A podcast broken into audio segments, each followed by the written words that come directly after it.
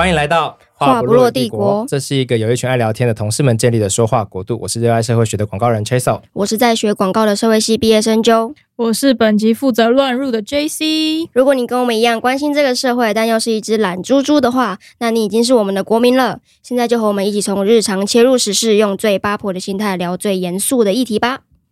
先和已经有一点熟 JC 声音的听众们解释一下，他并不是今天的来宾。我们等一下会把来宾介绍出来。JC 是我们今天共同主持的伙伴，这样子就有点像陈汉典的角色吧？对，等下请你做一些无趣的声音表演。哎，那个这是什么？沈玉琳。哦哦，我以为是邓小平，吓一跳。今天要来跟大家聊政治了，然后前两天刚结束一场。立委补选是我忘记回去投，你没有投票，我忘记回，你没有投票。本集都就到这边结束了，我把记录，谢谢。我没有办法跟你继续当朋友，你忘记，你明明可以投吴怡农，你没有投。但是如果你本来要投王宏威，你可以不用投。我没有要投王宏威啊，而且只差六千票而已，你没有去投。我哥在下午的时候就提醒我这件事，我说完蛋，来不及了。我跟他讲说，他跟爸爸一定要去投，所以我还是有拉到两票，好不好？然后减一啊，那只达到一票。哎，怎么这么？民进党支持的时候怎么都这么小气啊？容我为自己小小辩护一下。你干嘛满脸没有？我在等你开始辩护啊。奇怪，因为我真的没有被提醒到这件事情。好不要脸，好不要脸的辩护。现在是在怪我们今天的来宾吗？不是，我真我真的没有被提醒到这件事情，所以我一直以为是。某一个遥远的周末，殊不知就到了。揪家都是不需要提醒彼此，就都知道要投票要投谁。对啊，我们还会自己配票，诶，因为我们家就五票啊。比如投议员的时候，我们就说老的投一号，年轻人投二号，这样子。我们家就是蛮中间选民的样态。现在的中间选民就是民众党吧？大概。对啊，嗯。啊，那从我们三个经验，其实就可以知道说，这个投票的意志是跟情绪一样流动的，有偶尔需要被提醒一下，不会随时都那么热热烈烈的发生这样子。哦，哦，真敢讲，好的。好，那面对差异性这么高，然后对政策的需求、对政策的需求都很不一样的公民，要怎么照顾这一群人呢？那哪些要提醒，哪些不要提醒呢？那我们今天就邀请到民进党的网络社群中心主任范刚浩来跟我们一起分享。Hello，大家好，我是刚浩。因为我们网网络社群中心平常都是在经营党跟党主席，那当时候党主席是小英的一些社群的内容啊，啊，把拍片啊、做图卡啊，社群平台上面看到的东西，大概都是我们部门在处理的内容，这样子。好，你要先谴责我吗？还是还好？算了啦，都过去了，又又没有办法逆转了。可是他扫街也会在你家附近扫吧？我我住这啊，我住信义区，就它是中，它是松山呢、啊，北松山跟中山嘛，嗯啊对啊，对啊，就在这附近啊。北松山哪有在这里？有啊，有啊，这条这条街过去是北松山啊，过八德就是。他没有弯进来，我跟你讲，因为这边是因为这边是商业区啊，所以他可能也觉得说，就是这里没有什么住户，所以不会弯进来。我我必须说，看到他的主视觉，我有点。懂懂啊！可是他的主视觉的重点不是主视觉，是他本人吧？他本人就是主视觉吧？哇塞！真希望我有那个自信讲这种话。好吧，也是。还是你刚刚说他没有弯进来，是另外一种弯？他没有变弯。对啊，所以你就不会投他啊。我懂了。我姐非常喜欢他。我爸家那边在锦州街，就中山区，然后有的时候会遇到吴一农。我记得前一次那边就是那边就是他最常去的地方啊。然后他早上拿到。卫生纸回来，我姐就会发疯。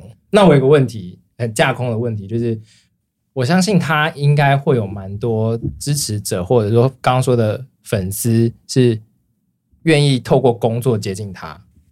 这个在一个党里面是允许的吗？或者我要怎么防范不好的事情发生？有点好奇这件事情。嗯，我觉得这个也也无可厚非吧，因为比如说会去帮小英的人，一定也都是喜欢他的。还是你说的那种喜欢，是对他有爱慕之意的那一种喜欢吗？我觉得如果有权力关系的时候，最好还是避免一下会比较好一点。个人觉得。好，那接下来就想问一下，如果真的很想要去政党工作的话，跟一般的职场比起来，有一些各个不同的小问题，想要来问问看。比如说、那时候有去党部开会，然后就我发现很多不同意识形态的这个标志物啊，比如说小徽章、小旗子，其实大家都是可以很自然的挂在自己的位置上面，甚至是公共的墙面上面，嗯就大家好像都很包容这些不同的政治主张。嗯，那当时你看到什么你比较印象深刻？彩虹旗啊、独立旗啊等等的，大家很愿意把自己支持的政治主张摆出来给别人看。嗯，没有什么好丢脸的、啊，嗯。可是我觉得，我觉得，我觉得，因为你去的是那个啦文宣群的办公室，哦，做文宣的人就比较活泼嘛，然后年轻人比较多啊。对，组织部门可能比较多的会是，比如说总统的春联、匾额那一类的，对，就比较不会有这些东西。但是应该是说党内并不会有任何的限制嘛。嗯，他不要影响他的工作就好了。对哦，就是就你说藏独其实超大，挂到不是或者是即便他放的是比如说国民党的党徽，这样也没有关系吗？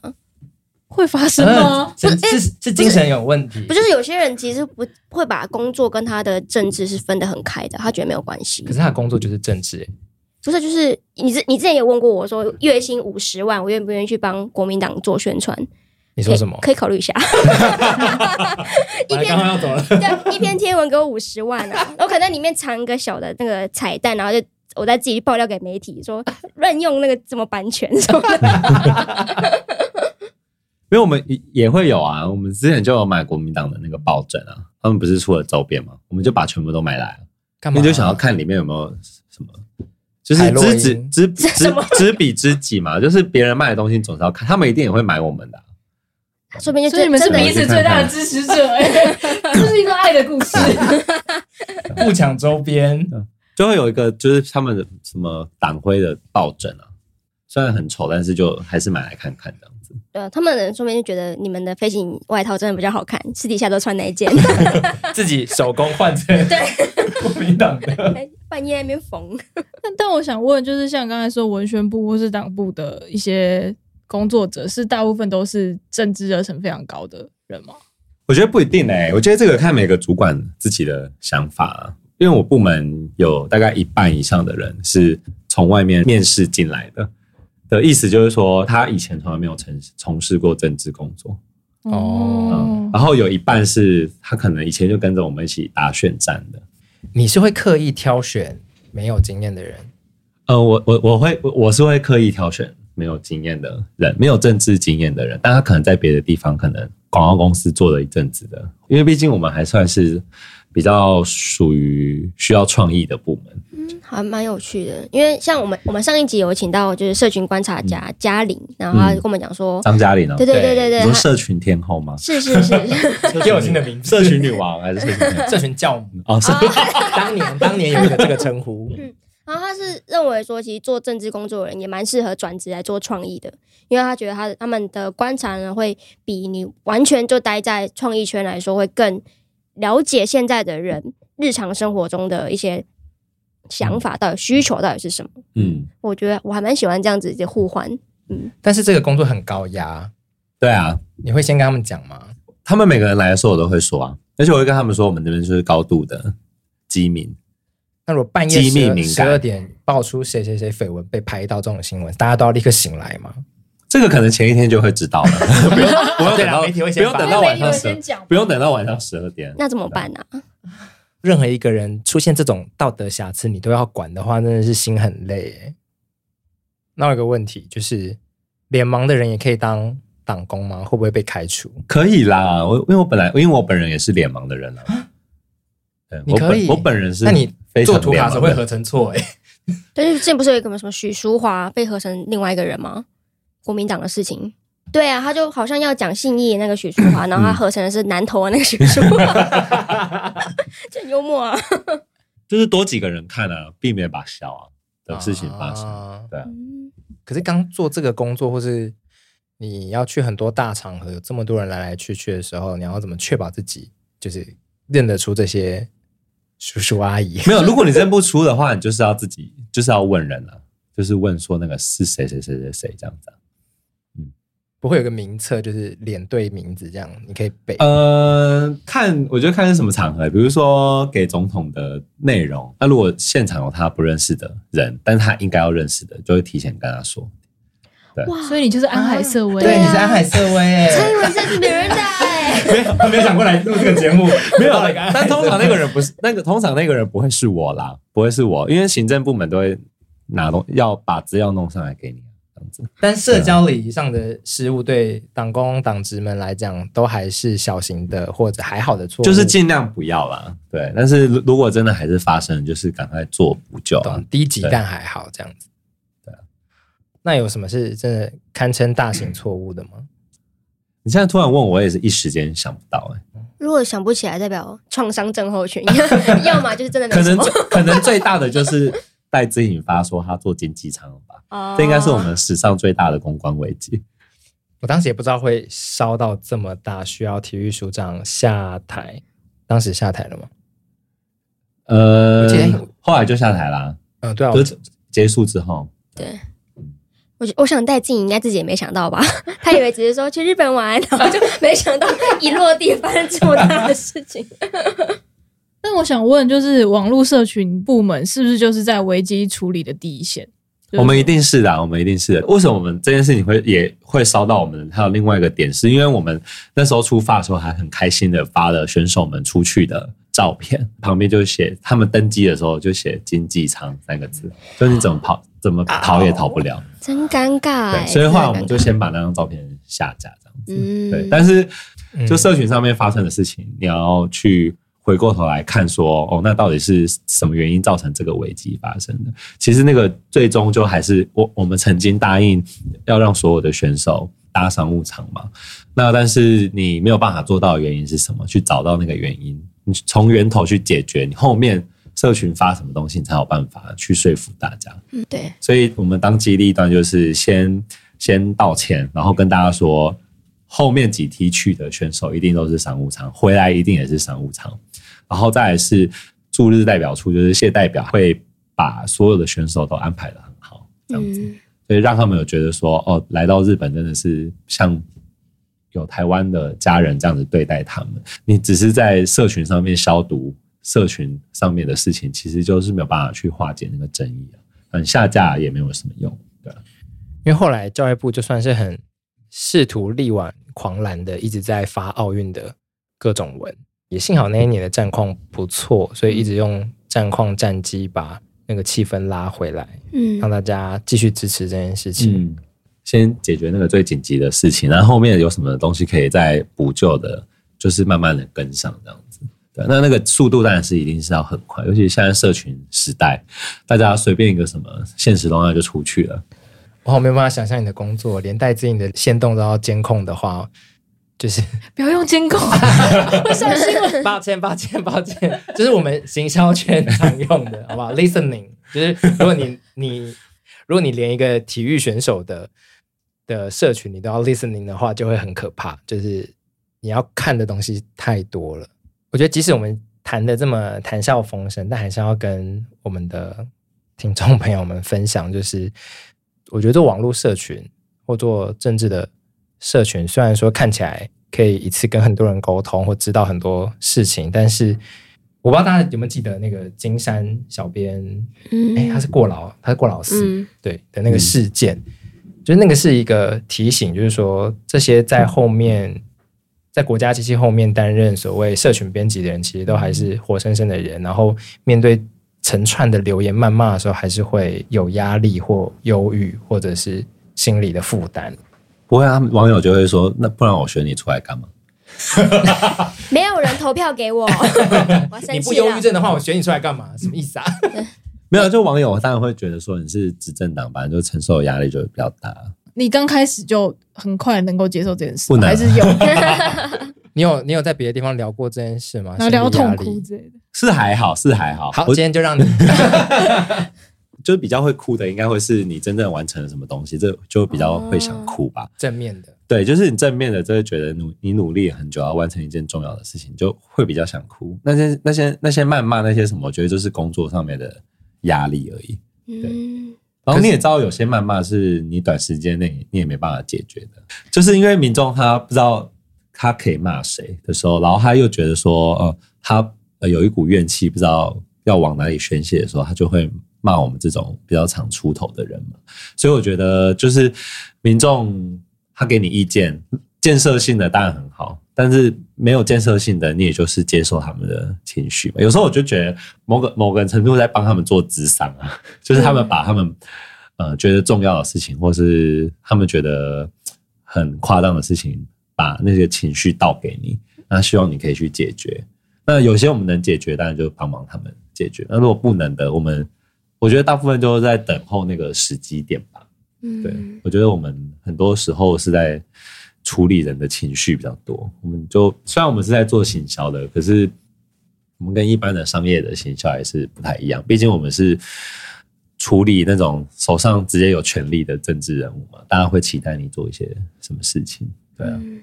所以他是会针对你本人嘛，就是可能在到你的 Facebook 下面去骂，会直接打着他，因为他算公开公众人物，而且我不会我。就就是他们就来骂我，也不会怎么样。嗯，就是做这些工作，你还是得去照顾反对你的人的心情，哎，就跟我们做行销的不太不太一样的地方就是这样。因为我们如果做一个 campaign 不成功，然后看到人不喜欢，那我说啊，他不是我们的 TA，他不是我们的 TA，本来就没有跟你沟通，就是这样子的感觉。我们是精品。对啊，你们这个买 net 的人。Oh my god！或是每个人都说：“哎，我以前是投给你的，我现在不想投给你。”你也不知道他到底是不是以前有投给你。好情了哦！对啊，这不就是德州妈妈爱讲的吗？她说：“退战不是撤资，你不用特别通知我。” 我很喜欢这一句。刚刚那个问题，我有想到，就是我觉得这样的态度，当然是我们觉得我们拥有更多权利，所以我们不应该去在这个不对等的关系上去指责或是骂对方。但是又有一群网友。我就觉得说，哦，民进党的斗心不足啊，不会为自己的理想或是理念去捍卫。那你怎么看这件事情？嗯，会向你表达的支持者，他一定就是希望你可以骂回去，嗯，不要接受他们在那边造谣了。可是你要想，就是看你讯息的大部分是沉默的大众，在疫情当下，每个人都很烦，然后大家面对那种不安全感跟不确定感的时候，然后还看到执政党跟在野党在对骂的时候，他们的心情是什么？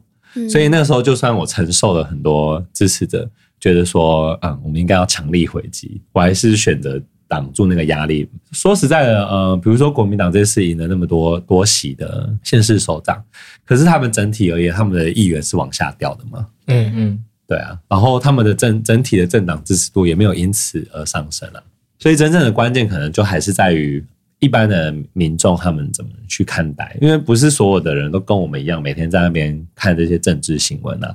林志坚的论文的事件一开始的时候，嗯，其实大部分人搞不清楚到底是什么。毕竟这个社会大部分人没有写过论文。等到这个社会大众真正发现了以后，是在台大做出判决了之后，我身边的很多朋友，他们完全没有看到林志坚前面对自己做的那些辩护，甚至他拿出的那些证据。所以这个大的事件才造成了，呃，所有的人对这件事情的盖棺论定，那前面的都没有了。对对，那如果每天每天一直在来来回回的讯息这样丢，其实会让民众一时没办法判断说哪一个讯息才是最重要。我要现在学习下来，或者我要传给家人。因为如果你蔡英文赖一天给我。推播二十则讯息，你说呃，国民党又说什么了？我不是这样想的，什么什么的，会觉得有点疲乏。可能还是要把民众的关注度集中在一个最关键的时刻，可能还是比较重要一点。对啊，所以就是在大的事件上面，就是要好好处理跟、嗯、跟回应。台大可能会给出致命一击，有在很早先的盘算里面吗？嗯、呃，其实我们那时候看到那个成员的名单的时候，大概知道说并没有特别的苏教授特别的乐观这样子。对啊，对，只是没有想到他们会做出一个最最严厉的判决这样子。对啊，也有可能就是像逢甲大学对许淑华的论文那样子，就是说，嗯，可能就是给你给你修正这样子。对啊，或者是说他可能会拖过选举。时间点，台大校友自己喊的话，对不起，直接不道歉吗？对啊，台大什么了不起？台大什么了不起？不是我讲的，我交大，我交大，不是我讲的。对，但的确那一次新闻出来的时候，我们是蛮震惊，就是会有这样子很快速两几天就马上撤销，就怎么会这样呢？好的，而且这 而且这个状况真的是，如果你要跟其他人沟通，真的是你已经百口莫辩。对，你真的百口莫辩。因为别因为一般的民众他只要说，可是人家台大都判了，就是我们不太可能去挑战台大的权威性。台大迷思才是台湾人最应该打破的事。因为我自己内心也是会有一个坚持，就是我这么相信蔡英文的 LSE 的任何说法的话，那不管台大的名单怎么样，我只能吞。对，我就会告诉自己，我标准要一样。嗯，好。我不太确定，你可以把苏教授跟 LSE 人比在一起吗？是抬举了，但是他代表台大发出了这个结果吗？啊，毕竟我们前校长姓管，那 他当时的争议也是不少。没有，但是因为学伦会他他的标准毕竟不太一样，因为学伦会他没有就是三三级三审嘛，他就是学伦会出去，他就是闭门会议，对啊，就是决定了这个这个论文的方向。哦，对啊，嗯，对啊，我觉得细节上我没有服，可是我觉得就一个很大讯息方向来说，好像不能不服。那就像他说的，我们的意见不是很重要。对啊，我们只是少数，我们很 care 啊，我们会想要去争那个细节跟真相。可是对大部分人来说，其实你进入到细节就你就输了。对，对我自己有观察到一个比较特殊的现象是，这一次的选举好像都是一个。不同族群嘛，或者阶级的人在对抗，因为我们其实，比如说在讲论文，就是一个很精英语言的东西。你要怎么去跟巷口刚卖水煎包的阿伯说那个注释，你就是要引用啊？那怎么会听得懂呢？就是我们我们的语言跟我们理解的逻辑是有落差的。他们理解就是说，你抄别人的功课，这样就是不对。那我们觉得。你要这样讲也没错，但是但是就你的精英不结账，对，但但是你那个精英的语言，你要怎么样去转换？就是尤其在社群上，现在的社群其实是非常资讯非常碎片的。你要怎么样用这么多很学术的东西跟你的支持者们沟通，然后让他你的支持者们变成你的传声筒，再让他们跟他的家人沟通？我是觉得这个是非常非常困难的一件事情。比如说那个公投案的时候，其实我们就是直接说四个不同意嘛。对，就是我的意思，就是说，大家你要告诉大家你的诉求是什么，松松一点也没有关系。有些有准备的，我们有时间准备的东西，我们就可以很好的去做论述。比如说兵役的问题，嗯，其实我们也是论述的很好，就是让大家好，大部分人都可以买单。说不定最高明的其实是侯市长，他只要四个字就可以撑完八年啊！哦，五个字，数学最烂，出现了。我要回家了。对啊，嗯，这其实是一个翻译的工作，哎。但我们就是在做翻译的工作，但是你知道真正抓到他们在意的事情，兵役的东西解释的蛮清楚的，嗯。嗯，然后也是超出同温层以外，都算是持正面的态度，嗯。嗯，对啊，因为那个我们准备很久了，而且钱处理的很好，就是 因为我们以前真的是领六千，那现在可以领两万多，就很不错。最终还是回到钱嘛？这个 inside 有就是回应的很好。对，那我想问你的观察里面，有觉得台湾人真的有哪些很普遍特性吗？比如说讲到钱，大家就 OK，或者是嗯，我觉得这应该不是，这应该不是台湾人，应该是全世界人都觉得发钱 OK 吧？对，没有。可是我觉得还是有一些争辩吧，比如说，嗯，这一次的那个。超增四千五百亿的这个这个题目，其实还是有蛮多人会觉得应该要优先还债的。可是当然比较激进的支持的会觉得说，你把债都还完了，那很多民众对于还债这件事情是没有感受的，因为他觉得你干嘛拿我的钱去还债？他们真的以为他自己的钱呢？真是。对，我的意思就是说，最最终大家可以看到总统总统还是采了一个。猜了一个比较平衡，就是说他告诉大家这四千五百亿他怎么分配。假如我们前面没有这一些的话，比如说像苗博啊这一类的，应该就是会把我们骂爆吧。就是你完全把四千五百亿拿去发钱，虽然民众会觉得很爽，可是这对整体国家的发展而言是危险的。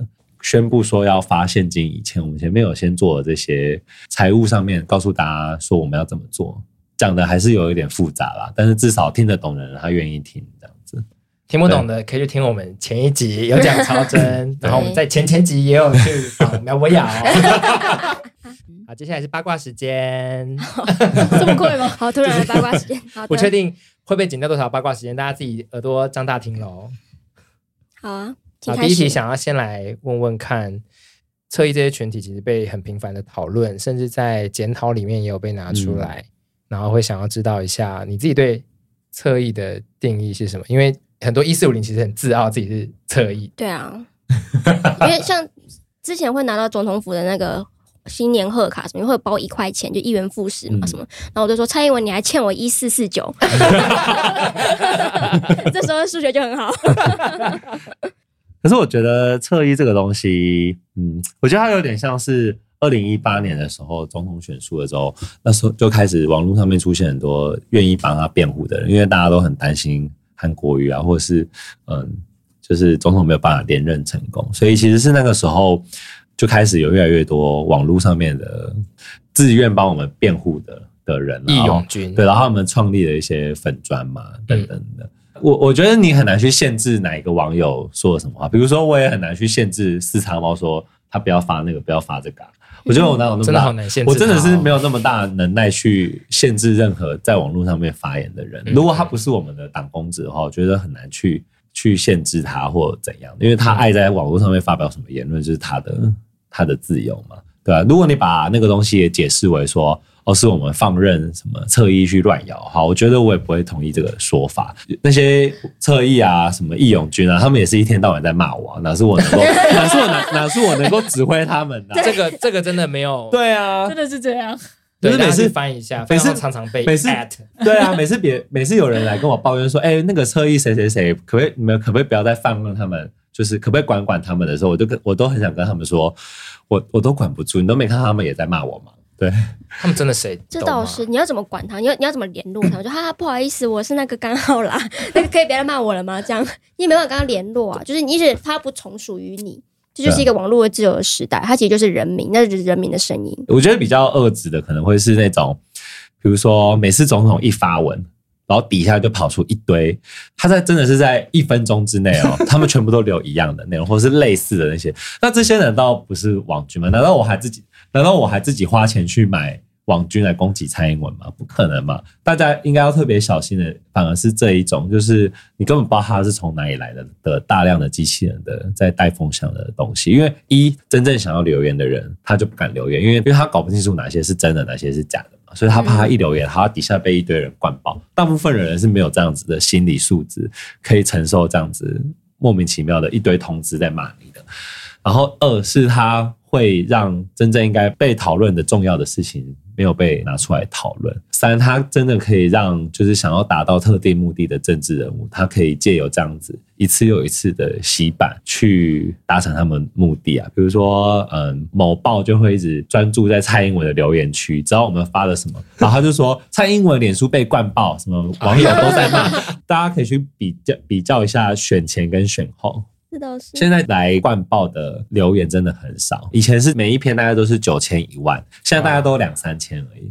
那两三千就是我们的支持者自己在那边留言的。我觉得这个侧翼绝对不会是这次选举主要输的原因啦，因为我觉得你不可以。扩大的解释各政党各候选人的支持者他们在网络上面的言论，候选人也不需要为他们的支持者的言论去负责，因为那就是支持者他们自己真实的反应。谁要在他们的脸书上发什么，我觉得不可以上纲到说是候选人允许他们，或者是候选人没有去约束他们的支持者等等。候选人可能可以在有悲剧或是有灾害发生的时候，他可以呼吁支持者冷静。可是平常的时候，他每天在那边呼吁支持者。就是啊，注意你们自己的言论哦，这样不是很奇怪吗？其实就很像那个 K-pop 偶像控制不了他的粉丝一样，因为有些粉丝就是会非常的激动，或者跟对方粉丝对骂什么。前几天那个 Blackpink 不是宣布说他们要加场吗？嗯，超多网友就说：“我干嘛去看女团划水？因为他们不是都说 Jen，他们不是都说 Jennie 很爱很爱划水。”要小心一点哦。这是网友说的，就很多网友就说 Jennie 很爱划水啊，然后什么什么，然后就有很多。Blackpink 的粉丝护航说什么？Jennie 没有划水，她也是很认真在跳什么什么。然后就有一堆人说：“哦，真的很讨厌看到这些粉丝在帮他们护航哎，你们就是这样子败好感，败好感什么的。”我就觉得这也很莫名其妙，就是他粉丝的言论。跟你喜不喜欢 Blackpink 有什么关系？又不是 Jennie 自己说帮我护航，帮我护航，我没有划水，我没有划水，我很认真跳，就也没有。就就就你还没网军？哎、欸，但真的有粉丝会出来说，为什么 Blackpink 不出来安抚这些粉丝，或叫他们闭嘴？就真的会有这样的心态啊，啊，所以其实是一样的。是一样的，是一样的。嗯假如啦，当然不可能说 BLACKPINK 今天门票卖的不好，那我们就说你看他都是因为你的粉丝在那边毁毁坏他的名誉，我们才不想看他表演。是一样的，就我们选书的时候，他们就有说都是侧翼在白嫖。对啊，其实说不定就是真的没有人想看，没有 假设假设，我真的是假设，就大家很喜欢 BLACKPINK，都来高雄好吗？他都给我们钱是不是？我怕被陈其迈骂。但我觉得大家也不要去取笑别人的支持者，说那你们的支持者就是白痴啊，就是憨粉啊。我觉得也不要做这种，哦、小心点。我哪有？其实我竟然怪在我身上。我，我觉得也就是不要公开的这样子去去说，可能也也会比较好。我自己是觉得去检讨侧翼这件事情，可能就大可不必了。嗯，我们其实也没有喂什么密信给他们，这他们都是用公开的资讯，只是他们比一般的人更投入在这个讯息里面而已。我觉得四叉猫的确有一个这个形象，就是各方会喂给他嗯资讯，可问题是是四叉猫喂的资讯都是民众党里面的人自己给他的，很好笑，也不是我们给他的。而且我觉得四叉猫其实已经甚至已经不是侧翼等级，他已经是主动调查等级。他的粉丝里面就算站姐的角色吧，主动去拍摄那些照片，然后发送给需要的粉丝，对，大家 找得到他这样子。对啊，对啊。应该说就是一个选货，大家情绪也需要出口嘛。也就是说，很大的问题并不存在，或者并没办法被直接回应，所以大家都找一些自己可以怀疑的点来讨论跟发挥，这样子。嗯、这次影响比较大的，没有办法出，不愿意出来投票的，大概是那种三明治族群吧，就是上有老母，下有孩子要照顾的那一群人，嗯、所以就是三十岁到四十岁的这个阶段的人，嗯、他们投票意愿是比较低的。但以往这个区间是我们最强的。所以我们刚好就是掉了这一群人，所以觉得他很辛苦，有被辛苦到。所以我觉得这是大环境的问题啦，不能你你很难归咎在哪一个单一的什么策略啊去救责啦，对啊。就是台湾人最小的报复就是这样吧，就一就是不跟店员说谢谢，二就是投票教训你。一样，我还不知道呢。哦，微小的报复。对。好，那第第二个想问的八卦是我，嗯，我一直都有观察到陈其迈其实是一个蛮。呛的市长以及前议员，比如说他二零一二的时候就有在质询的时候讲出“哇，喜丁老贝”这样的话，嗯、然后但是的确在二零一八他败选之后，他抱猫咪的那个直播我有看，然后我也是在那个时候就是被他的手跟那个 温暖的讲话语气给感动到的人，就是有变成他的手控。然后我有点好奇，就是他这种其实有一个很凶悍的形态跟。那个很暖男的形态，他如何兼顾？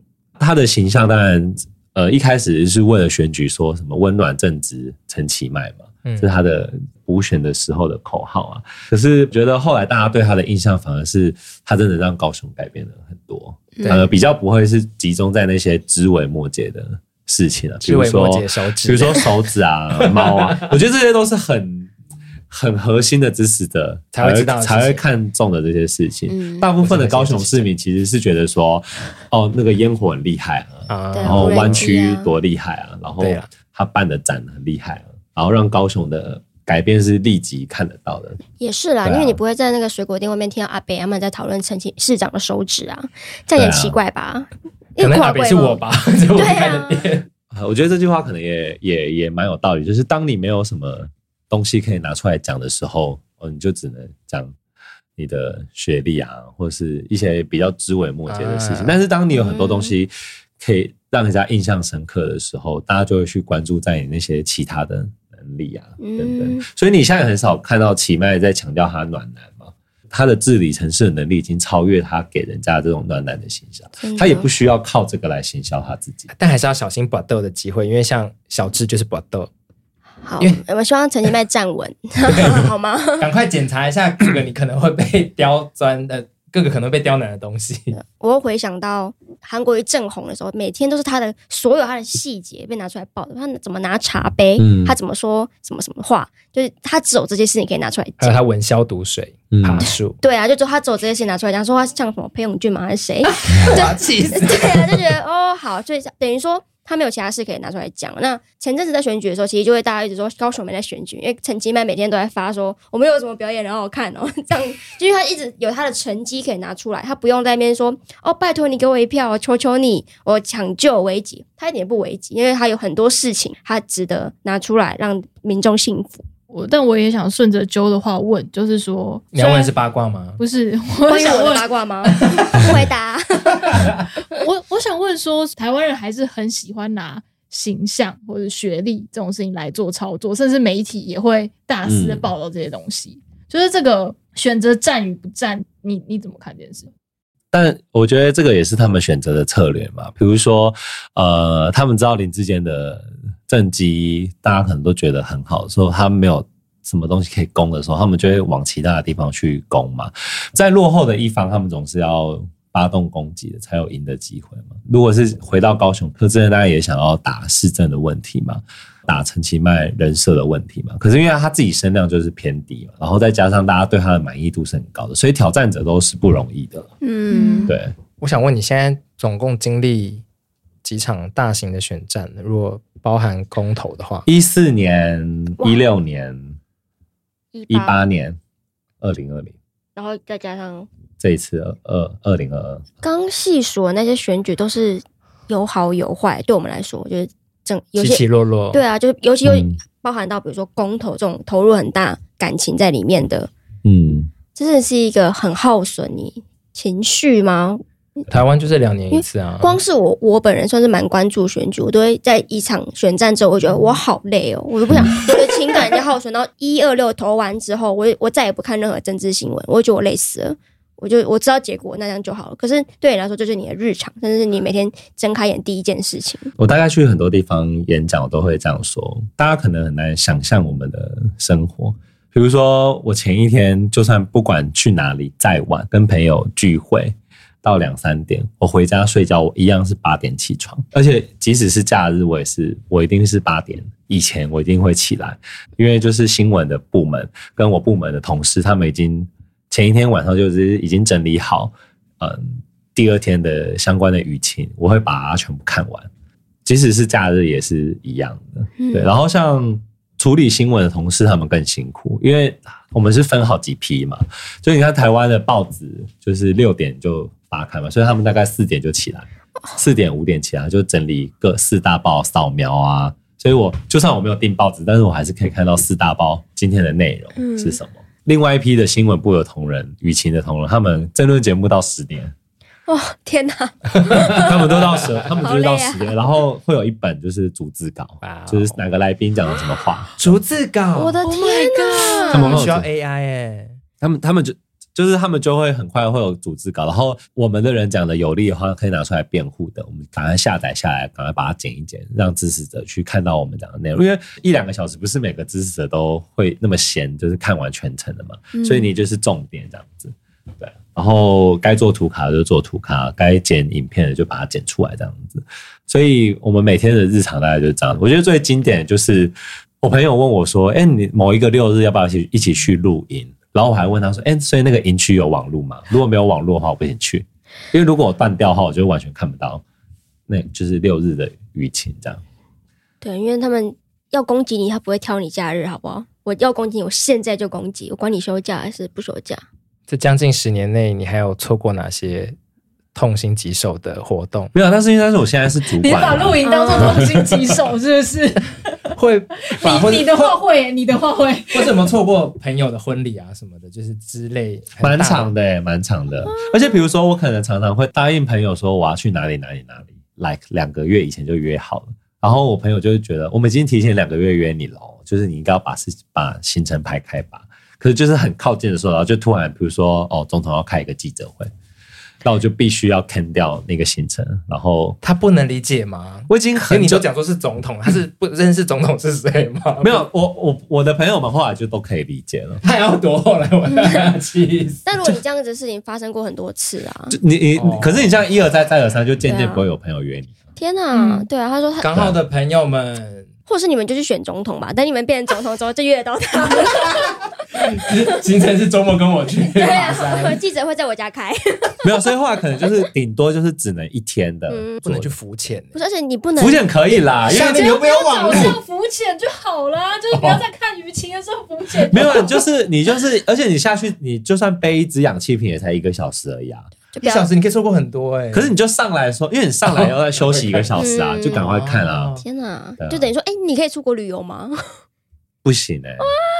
就现在你十年内没有出没有，至少我至少我这就是不能去欧美。这几年我都没有出去过。对，因为有时差的话就不行哎。那脚底按摩两小时呢？脚底按摩又不，脚底按摩可以用手机呀、啊。你又不是用脚在 滑。有些是背部那种泰式按摩，就是两个小时就过去了、啊。天哪，这样不能出国，这是工作那个那个都还好啦。嗯，阿凡达三小时哎、欸，可以看吗？我看阿凡达的时候，我还带 Apple Watch。然后我就是看有有没有回我讯息。我有一次就是真的在看电影，有发生一件很紧急的事情，然后我就立刻从电影院离开，然后直接坐计程车杀到那个会场。我的天！然后就，然后我朋友就被我抛下，他就一个人在电影院里面看电影。他知道你不会回来吗？不可能回来啦，因为我一定离开就是不会再回来了。那我要问一个很像牛新闻会问的问题，就你要怎么，你要靠什么支持你，然后？度过这个你的生活整个被牺牲的工作啊，我觉得第一个是你就是必须要认知到说，这就是你的工作，你的工作的形态就是这样，就跟记者是一样的。然后第二个是我觉得这个工作还是有很多正能量的时候啦，尤其是你真的就是把一件不可能的事情处理到可能的时候，你还是会会蛮感动的。比如说在同婚的时候，我们还是让同婚通过了嘛，然后那一刻你还是会很感动的。嗯，那你就是要靠这些感人的时刻在支撑自己啊，因为你知道你在做对的事情啊，啊，你必须要相信你现在做的事情是有用的，并且在未来的某一天它有可能会成真。如果你不相信这件事情，你就没有办法做下去。觉得就拿同婚呃婚姻平权这件事情来讲，二零一五年那时候有一大群就是年轻的幕僚，就是进到。小英的团队嘛，那时候选选举的团队，那我们是真心的相信这件事情很重要，就是年轻人在意的题目没有很多，嗯，不就是房价吗，不就是薪水吗，嗯，年轻人在意的题目大概就是这一些，还有什么题目是年轻人真正在意的？那其实就是一些价值性的东西嘛。我们那时候就跟当时的长官建议说，就是同婚这一题是很多人会在意的价值，可是长官一定会有点害怕，因为其实我们那时候民调是赢的。那我们要在民调赢的时候去碰一个这么争议性的题目嘛？其实那时候很多长官也是持不同的意见的，甚至是反对的意见。所以政治是一个科学的东西啊，我们也是做了很多的功课，去找出一个大部分人能够接受的论述，叫做爱。然后我们就是用在爱之前，人人都是平等的。不会有人反对说，哦，你谈爱这件事情是不 OK 的，所以最终我们就推过了，然后我们也推了什么悠游卡。五二零的卡，什么彩虹卡等等，去把这件事情做大，这样子。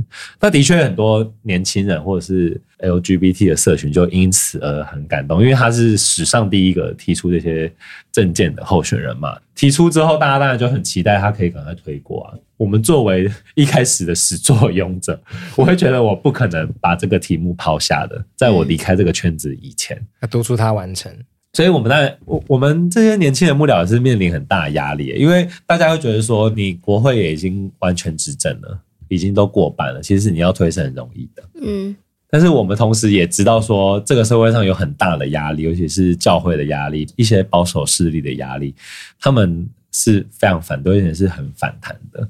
那时候在弄的时候，就有蛮多支持这个议题的前辈，他们都说我们都是支持这个这个议题的。可是他们觉得这个题目在十年内都不可能发生，然后也很难推过。可是我就很坚定的跟他们说：“我说不可能再等十年。你要叫那些 你要叫那些六十五岁的男同志，他要等到七十五岁吗？他的他的另一半都都过世，他也没办法去看看他嘛。你要让他再等十年吗？”我说我。不可能让我身边的那些老老年男同志们他们承担这些事情，这样我就很我就跟他说，无论如何我一定希望在第一任总统卸任前一定要退过，这是我们给这些年轻人的承诺。这样他们当然就也不置可否嘛，就是说怎么可能这样子？那当然就是社会上也给了很大的支持的力道，其实就是五十五十啊。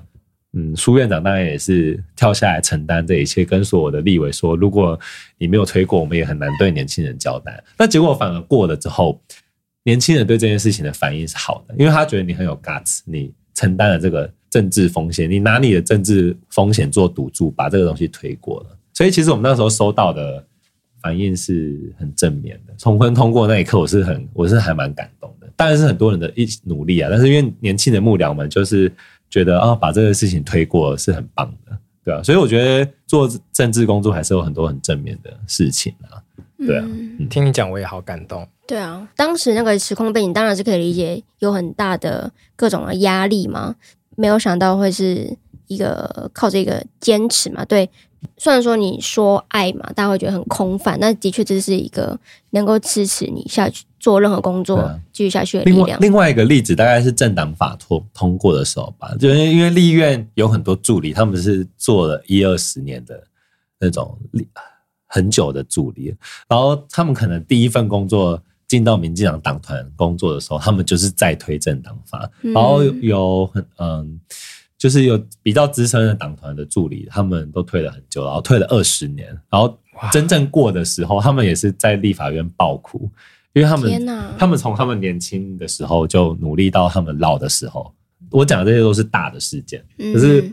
自己就我社群中心的业务来讲，就当然会有很多小的事情可能很多人不记得，在某一年，台湾的潜水选手去国外比赛的时候，然后就他们比完赛之后，他们的国旗因为受到中国压力，然后被撤下，他们没有办法披着自己的国旗出赛，然后甚至他们的名字前面的国旗就整个消失不见这样子。所有的选手，日本、美国、韩国的选手都声援台湾的选手的时候，其实是它是一个很小的新闻。嗯，可是那时候我就决定，好，那我们应该要让这件事情让大家知道，就是有一群。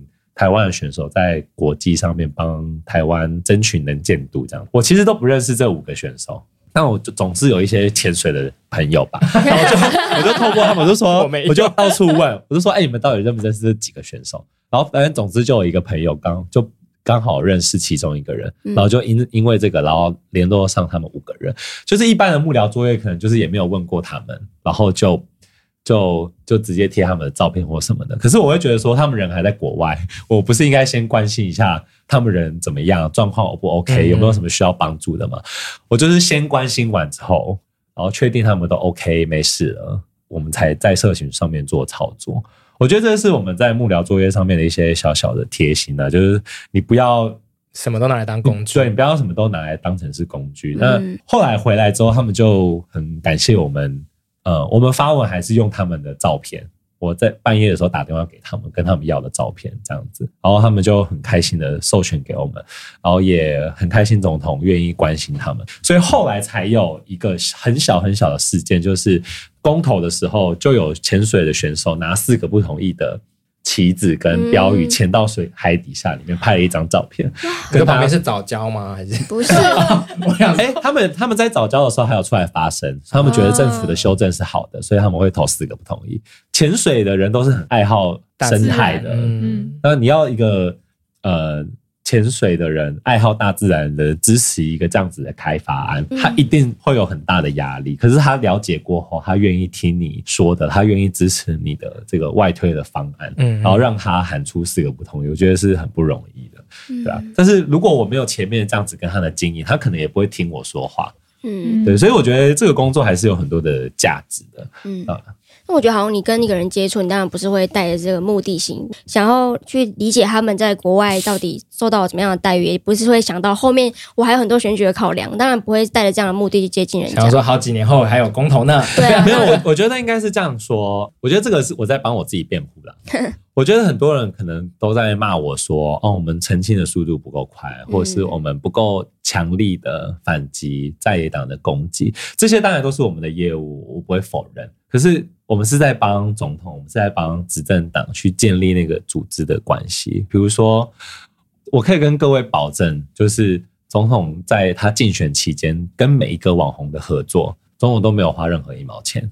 除了伯恩以外，因为伯恩是公开的资讯，大家都查得到，而且各阵营都有给他钱，嗯、他们都是心甘情愿的跟总统合作的。嗯，就是我是在用心的经营他们，然后我也把他们每个人都当朋友。就是我在经营每一个团体、每一个网络上面有声量的人的时候，我不是想要利用他们，更重要的是我关心他们的粉丝。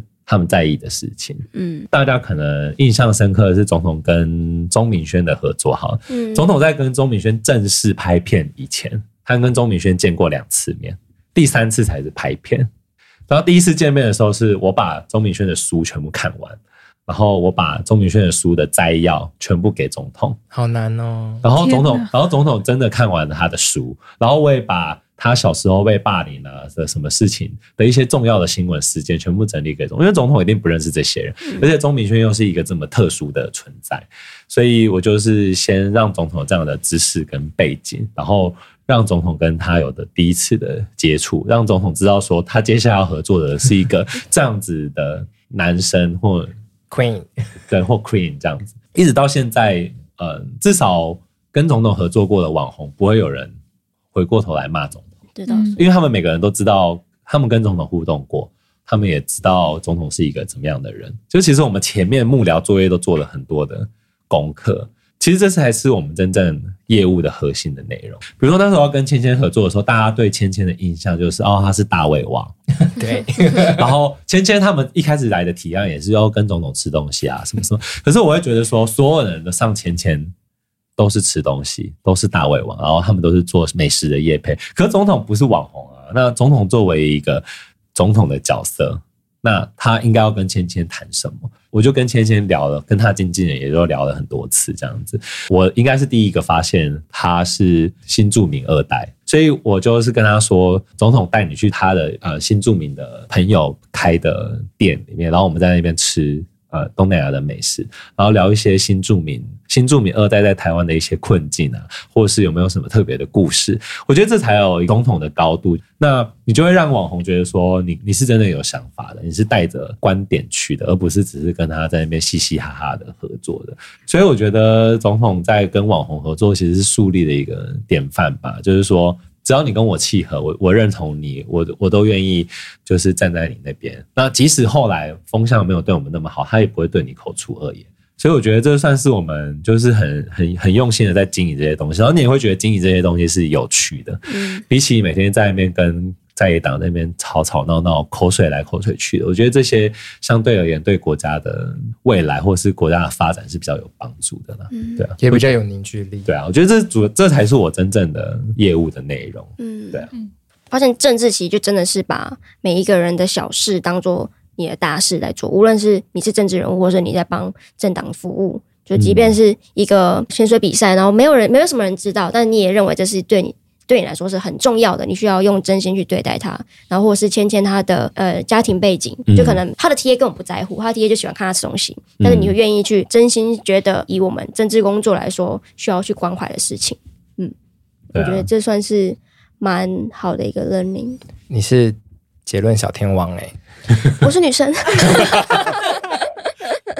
那我的结论是，大家不要看刚好这样子。一周 一周七天工作，然后睡很少，要回复很多讯息，要很多心理压力。他其实是个非常长得精致的人 而且还勤健身，所以请大家向他看齐。其实政治就是在关心你的生活，然后你你的身上其实很多的故事都是这些真的有在投入政治、关心政治、热爱政治工作的人关心的事情。我觉得这就是沟通的第一步，你要愿意去沟通，愿意去把你的故事、把你的烦恼说出来，这样子才会有更好的政治环境，然后才会有更好的发展。蛮好的，显得我刚刚的结论废到不行。好的，今天的节目就到这边。那今天的节目就到这里。如果你想知道更多关于为政党服务啊，或关于政治工作者他的。生活的秘辛嘛，就可以追踪我们的 Instagram 叫做 Wablo Empire。关于这一集的心得，也可以发成现实动态 tag 我们，记得给我们五星好评，还有留言给我们鼓励哦。那我是 Joe，我是 Jason，我是 JC，我是刚好。我们下集再见喽，拜拜。拜拜。